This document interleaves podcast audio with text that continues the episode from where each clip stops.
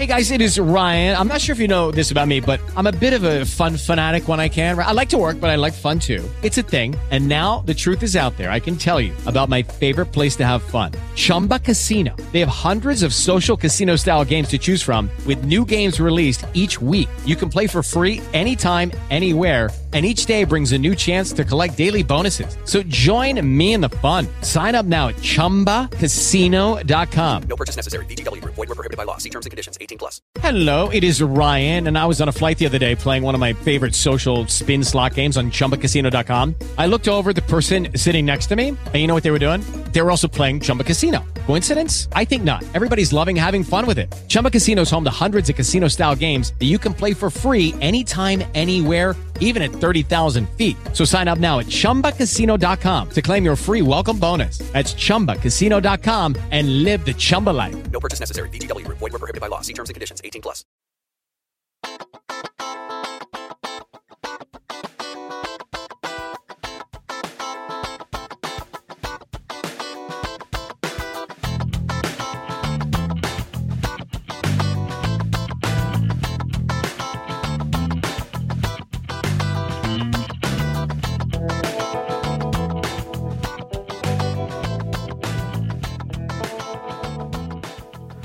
Welcome back to the Secular Sexuality Podcast. This week we have a treat an interview with John, a 28 year old male who's been an atheist for the last 10 years, since he was 18 years old. I've never met John before I met him at a recent conference and asked him if he would like to talk to me about his story. I think he's got a very interesting story, and some really key things came out in his interview with me. So I'd like you to note these as you listen to him. First of all, he talks about a guilt and pleasure cycle around his masturbatory activities when he was a teenager. And then he moves on to talk about problems he's had in relationships over the years related to uh, his Catholic upbringing and the Madonna whore syndrome. Uh, the Madonna whore syndrome. And then he talks a bit about his shoulds and what he thinks women should and shouldn't do, and how crazy he knows that those ideas are, but he still they still affect him. If you've been listening to our podcast in previous previous sessions, you will know we've already talked about the tyranny of the shoulds and how these beliefs get in the way of good sexual expression. So stay tuned to Secular Sexuality. We'll be right back after this. I'm very proud to announce that Dogma Debate LLC has officially published The God Virus on audio. Dr. Darrel Ray is one of the most talented and influential atheist writers and speakers of this movement, and it's my pleasure to offer his book, The God Virus How Religion Infects Our Lives and Culture as an audiobook through audible.com and iTunes. Here's a sample of what you'll miss if you don't get your copy. Every day, religion affects us in ways we may not realize. It makes your Uncle Ned spend hours praying for you. It gives your Baptist neighbor a reason to reject her own child who married a Catholic. It teaches your Pentecostal sister to spank her children to keep them from going to hell. It requires a Catholic priest to deny his sex drive and causes you to avoid talking to your cousin Jenny for fear she may try to convert you to Jehovah's Witnesses. This book explores the impact of religion on you and your world. Have you ever wondered what makes religion so powerful? What makes people profess deep faith even as they act in ways that betray that faith? What makes people blind to the irrationalities of their own religion, yet see clearly the problems of other religions? How does it weave its way into our political system? If these and similar questions interest you, this book will help you understand its power in you, your family, and your culture.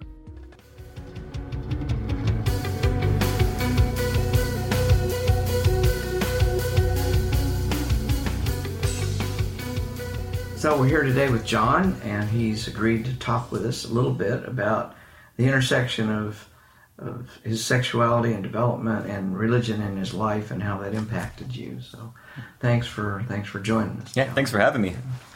I'm looking forward to this. So, let, us just begin by giving us a little bit of your background. Like, what kind of what part of the country were you raised in? What kind of religion were you raised with? Uh, and anything like that, and and you know, how how did you see that early on with your sexual development? Okay. The, the lessons, yeah. Um, well, I grew up in the South. Uh, I was Catholic. Uh, for the first 18 years of my life, I was Catholic. Uh, honestly, growing up, I, sex was just a really taboo thing in my house and around church. Uh, it it, do, it wasn't really talked about. It was something that both my parents just seemed kind of shy to even broach the subject. I didn't even get a birds and the bees talk. I got it from a friend on my freshman year in high school when I pretty much already knew everything anyway. So it was it was pretty wild. It was just it was just a taboo in and of itself. So it was a very sheltered upbringing in terms of sex. So Till you're 18. yeah, well, I was Catholic till I was eighteen. Oh, okay. Yes. Yeah. So I mean, it, it was really my freshman year before even there was that talk, and it was from a friend. It wasn't from my parents. So What were some of the ideas and messages that you got from the church about you about sexual sexuality? Um, actually, I was a virgin until the very end of my freshman year at college, uh, and all the way through high school, I was waiting for marriage because that was the message of the church was to wait for marriage.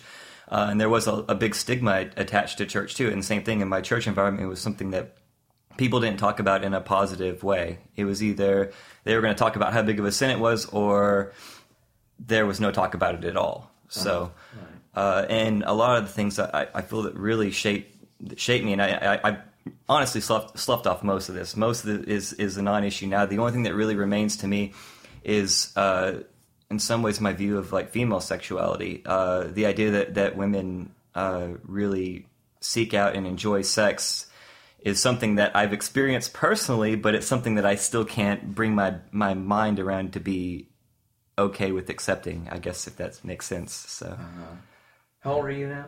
I am 28 now. 28. Mm-hmm. So you you think you is, do you think you still have kind of the Madonna whore um, paradigm in your head from the Catholic training? Actually, yeah, um, I would say that I do, and, and it's it's really weird how it's separated in my head because you know through my experiences in reality, I know that that's pretty much a load of shit, and but through my upbringing, it still impacts some of the ways I think about women. So Yeah, right. um, which is it's a it's a weird dynamic to have going on in my head because it's almost like the Madonna whore is is the way I view it on a broad level, but then when I meet individual women, I'm totally comfortable and you know and good with expressing it. So it's a weird dynamic. So Yes, it really is. Mm-hmm. Uh, religion really puts those kind of crazy ideas in our head, and then you start to get them out yeah, exactly. or integrate them in a way that's positive rather than destructive. Right.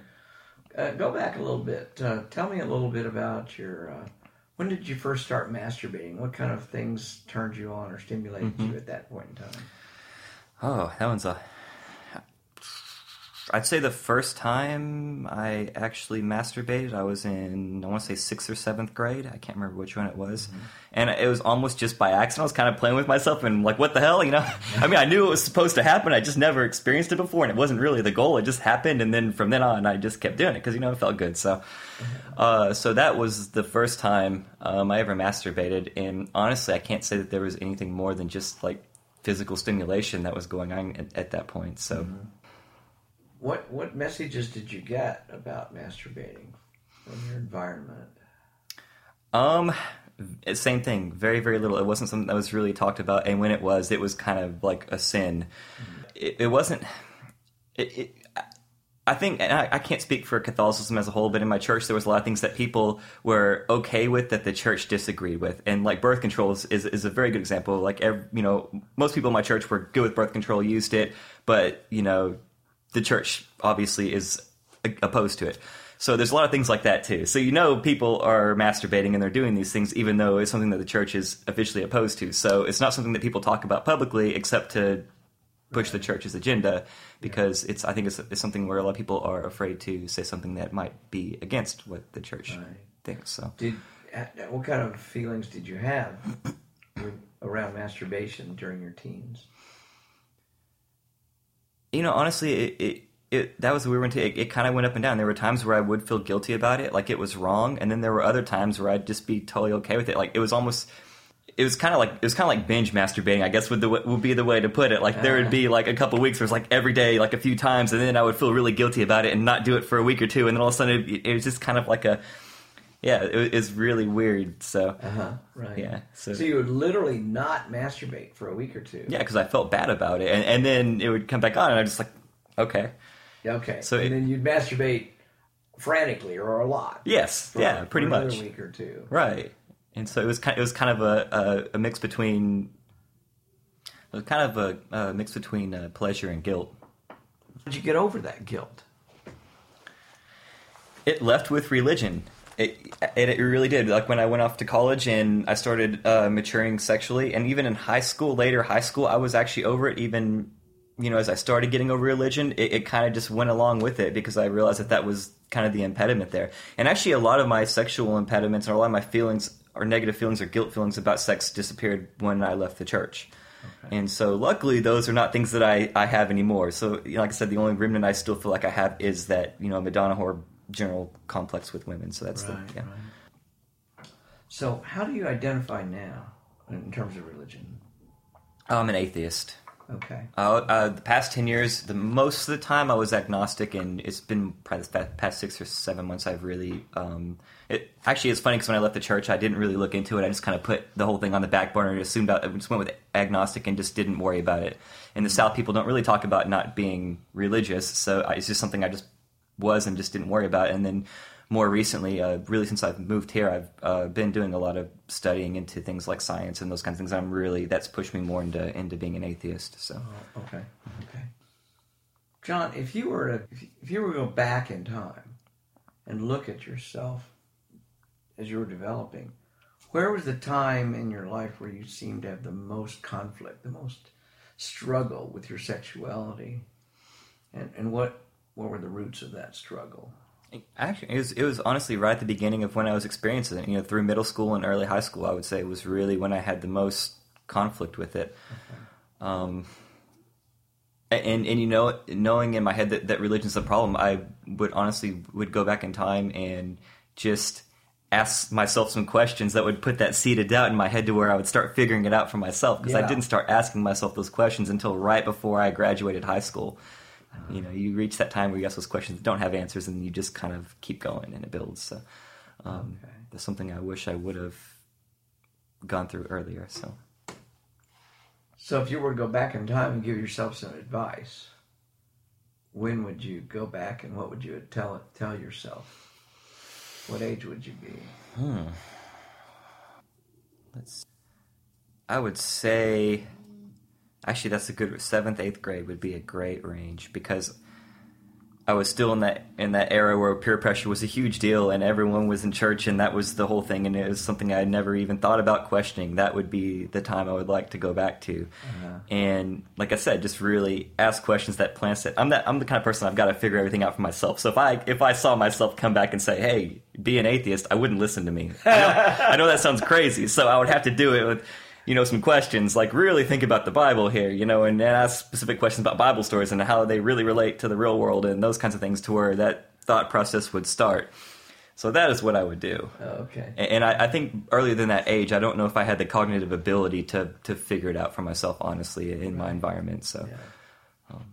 Talk about your your early first early sexual experiences okay. and and you know how did that how did you do that? What kind of issues did you have to face as as a result of that? I mean, the guilt, for example, or or not? I don't know.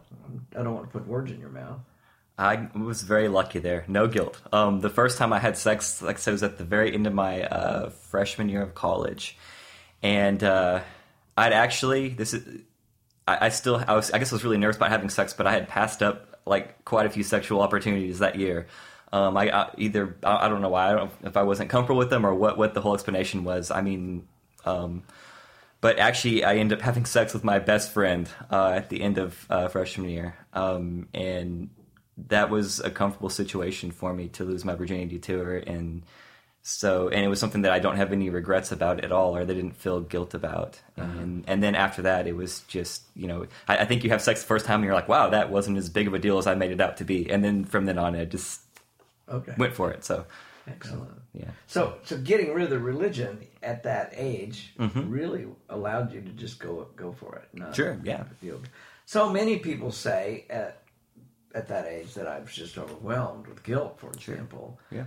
But they're still religious at that age. You weren't, or you were on the way out anyway. Mm-hmm. Yeah. Oh, by that time I was out. My freshman year in college, I was totally out. I was out before I even made it into college. It was that summer that Okay. I just really disconnected from it. So Well, let's go back and explore the Madonna whore thing then. Okay. Because that is, and and I'll tell you this, I've, um, from years of working with people, Mm-hmm. I've found Catholic men literally suffer from this notion. Mm-hmm. Right. Protestant men don't suffer from it near as much. right.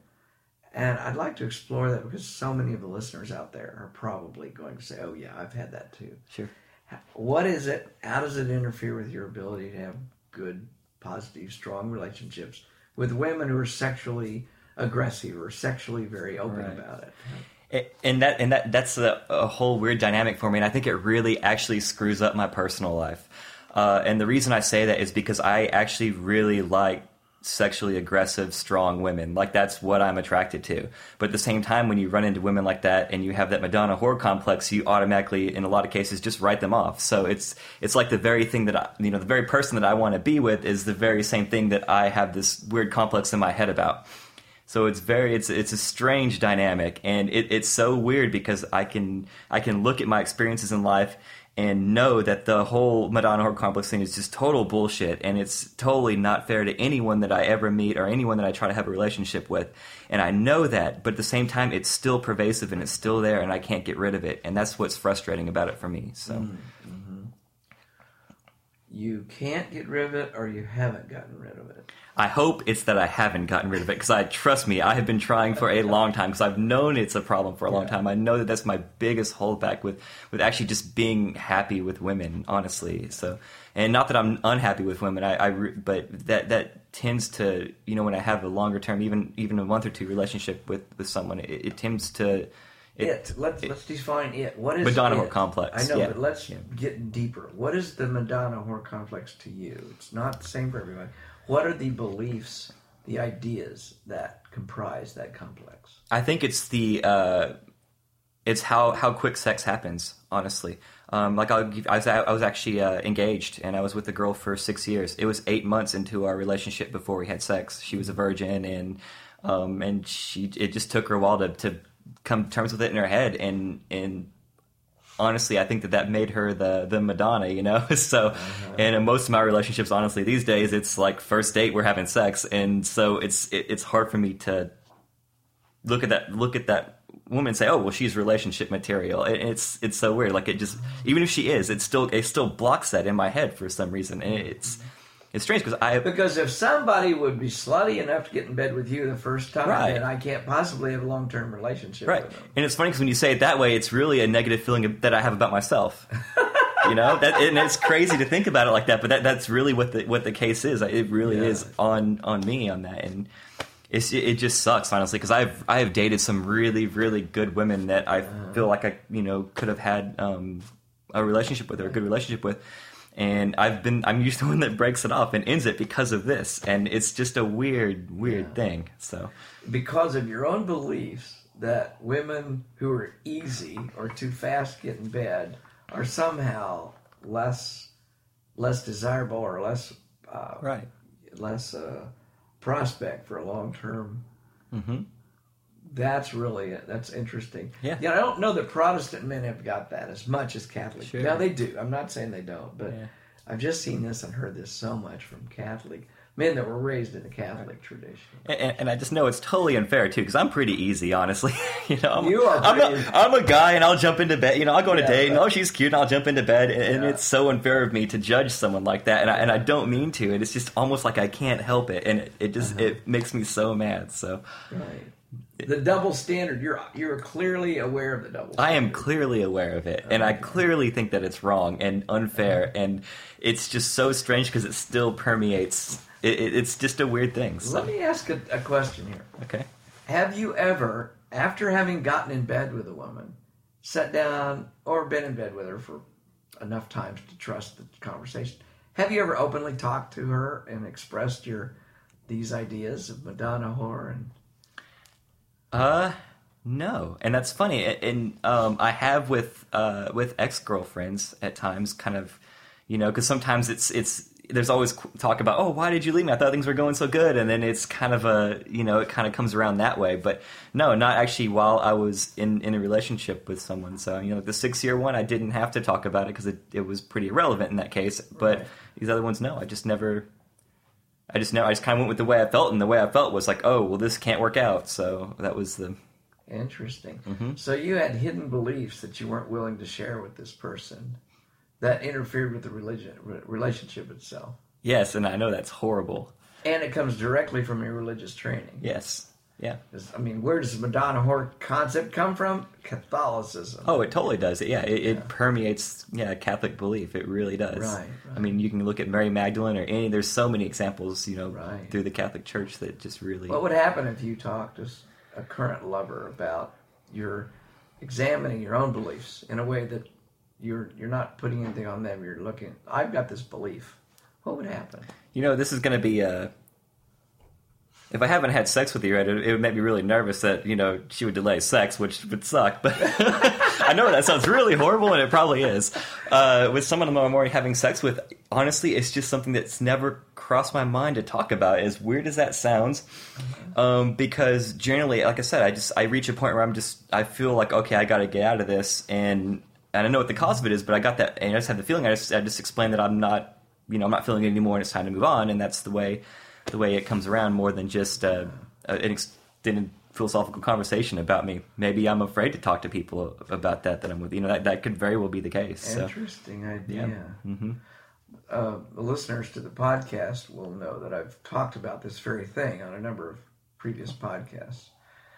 One of this is religious belief structures that we go into relationships with, but we're not willing to reveal or or they are so deeply embedded we're unconscious. They're unconscious that we don't know they're there.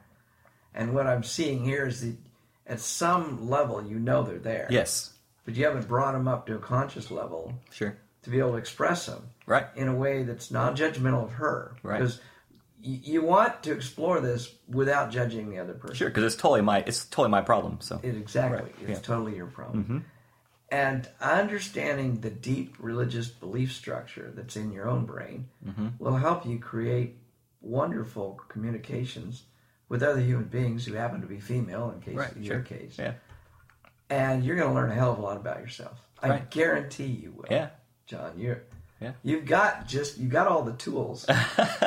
you got the concepts, you got the beliefs, you understand they're there. Now Yeah. you just have to put it all together with a real human being. Because it's my observation that we cannot get over this shit Mm-hmm. unless we talk to other people about it. That that and they are there to force us to listen to our own words, yeah. Uh, and that's It's a very helpful thing to think about, actually. So. well, it's intriguing to me. I don't know if you'll ever do it, but And, and to me, no, I, I, I actually will because I, I- think that's something I could be comfortable with. It's just something I never really thought too much about. Um, and, and the strange thing with this is, is that you know I, I have this, but when it actually comes to expressing myself sexually, I'm totally comfortable with it. Like I'm totally comfortable with my body and her body and how the whole thing works, and even doing some depraved stuff at times, and Right, right. and just totally comfortable and, and don't feel the least amount of guilt about it. And so it's really strange that there is this dynamic. So it's, Yeah, it's a weird thing to to reconcile myself with. So. well, the great thing is it's a dynamic you realize exists in your own head. Right. and you've created it, Mm-hmm. and more importantly, you continue to create it. Sure. It's it's a, it's an ongoing thing because you almost have to reinforce this shit for it to stay. Right. Yeah. And so somehow you get involved with a woman, she gets in bed with you too early, and that brings the reinforcement up. You're right. But you don't tell anybody, you don't talk about it, so that allows it to kill the relationship. It kind of like is a poison, Yeah. Really is. and it starts with a day the minute you get in bed. Mm-hmm. So the the death of the relationship is com- is developed in the minute you start, Yeah. and it slowly poisons it. I like this conversation because honestly, this is stuff I just never really thought all the way through. Um, so it's really good to think about it actually because it is very relevant and it's definitely stuff that I should be considering. So yeah, this has already been very helpful for me. So yeah. Well, that concludes our interview with John. We'll be back with more secular sexuality in just a moment. Excerpt from Atheist Universe by David Mills. Are we to believe that man's work week was six eons long, rather than six literal days long before God permitted man a day of rest for the Sabbath? A non literal interpretation of these passages is thoroughly dishonest and wholly disingenuous. Scholars additionally pointed out that in the original Hebrew text of Genesis, the word day is yom, which, when used with an ordinal, e.g., first day, second day, third day, refers invariably to a literal 24 hour period throughout the entire Bible. So there was never any doubt voiced or even contemplated that day didn't mean day in the book of Genesis. Even Henry Morris and other creation science champions reaffirmed completely their belief that Genesis was literally true. Not so for the ID followers. They reject Genesis as being literally true, but can't seem to bring themselves to say that Genesis is literally false. They are torn schizophrenically between their emotional dependence on the local religion and their embarrassment at having to accept the serpent in the garden along with their Savior on the cross. The ID cultists want to be counted among the religious faithful, but long to be perceived as science minded as well. ID evangelists are embarrassed by the content of their own Bible. Despite innumerable biblical references to the devil, ID's preachers never use the term publicly because they are ashamed of it. Despite chapter after morbid chapter in the Bible describing a literal fiery hell for non Christians, ID never mentions the lake of fire because hell and the devil conflict with ID's highest goal to appear rational and urbane. Atheist Universe by David Mills is available at atheistaudiobooks.com.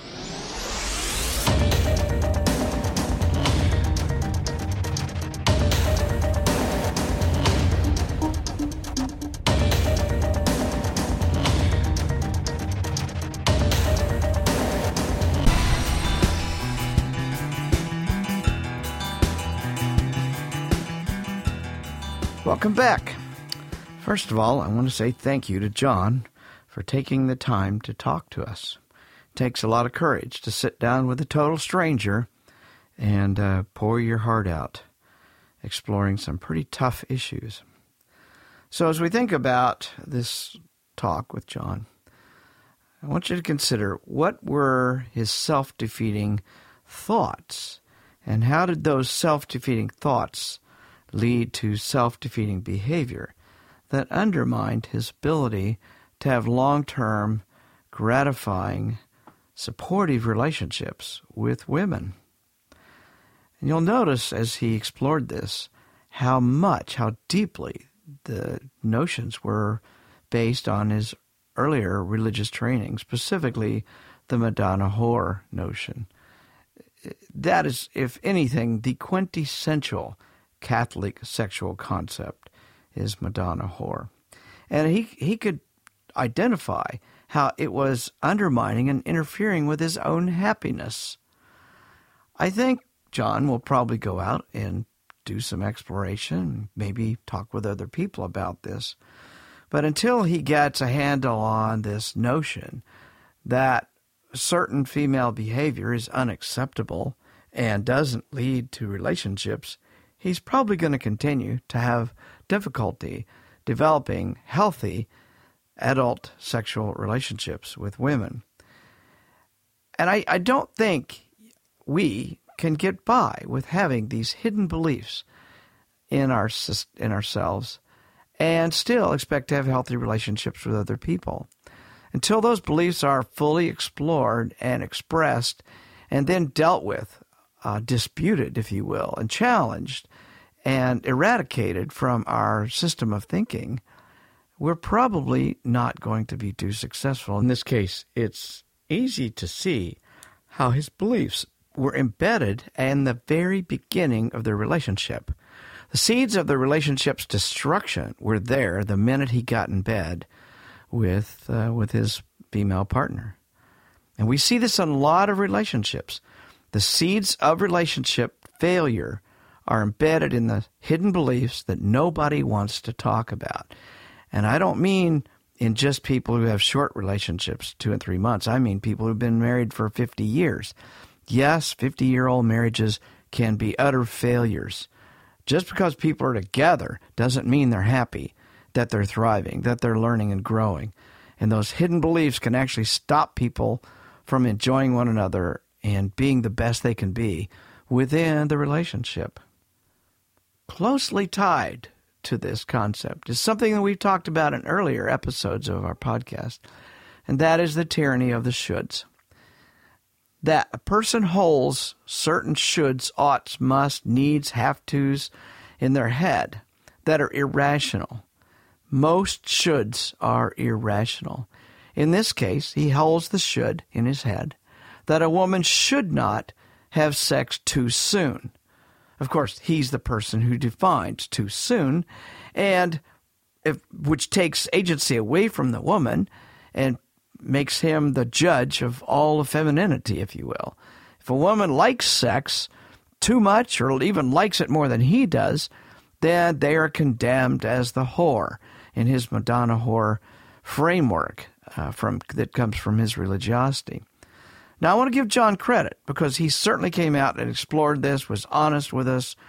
What he hasn't done is be honest with the partners that he has cut off, that he's stopped seeing, and, and he hasn't taken ownership for his beliefs around this. So here he has a series of women who thought things were going well with him, and suddenly it stops, and they have no clue. Did they do something wrong? Well, in this case, as he, by his own admission, says, it was in his own head. It was him that had the problem. Unfortunately, he leaves these women, his former partners, in the air because he's not honest enough to take ownership for this. And that would be my message. We have to learn how to be honest with ourselves and then be honest with our partners. Yes, it's troubling. Yes, it's difficult. Yes, John's going to maybe lose a partner or two talking about this, but until he gets a grip on it, he's not going to be able to be uh, fully healthy in a sexual relationship with a partner in the in the near future.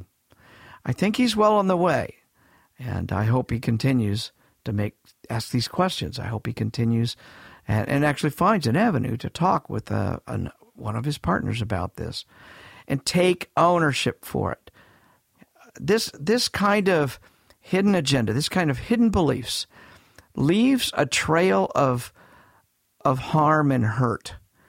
If you think about it, each one of these women has been hurt, and she doesn't even know why. And yet, he admits it wasn't the woman that was the problem; it was him. In becoming more honest with himself, he'll be able to get over this. He'll stop hurting other people but more importantly, he'll stop hurting himself because he sees how this is interfering with his happiness. And that's the underlying lesson for this particular interview. I hope you've enjoyed this. I hope you'll listen to it again if you need to. And I hope you'll share this with other people. Thank you for listening to the Secular Sexuality Podcast. And as always, I encourage you to have some fun today. Give yourself an orgasm or give someone else an orgasm.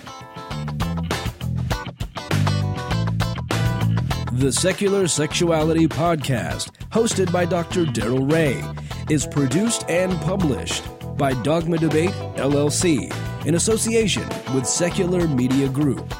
Brought to you by atheistaudiobooks.com. Learn more at dogmadebate.com slash secular sexuality.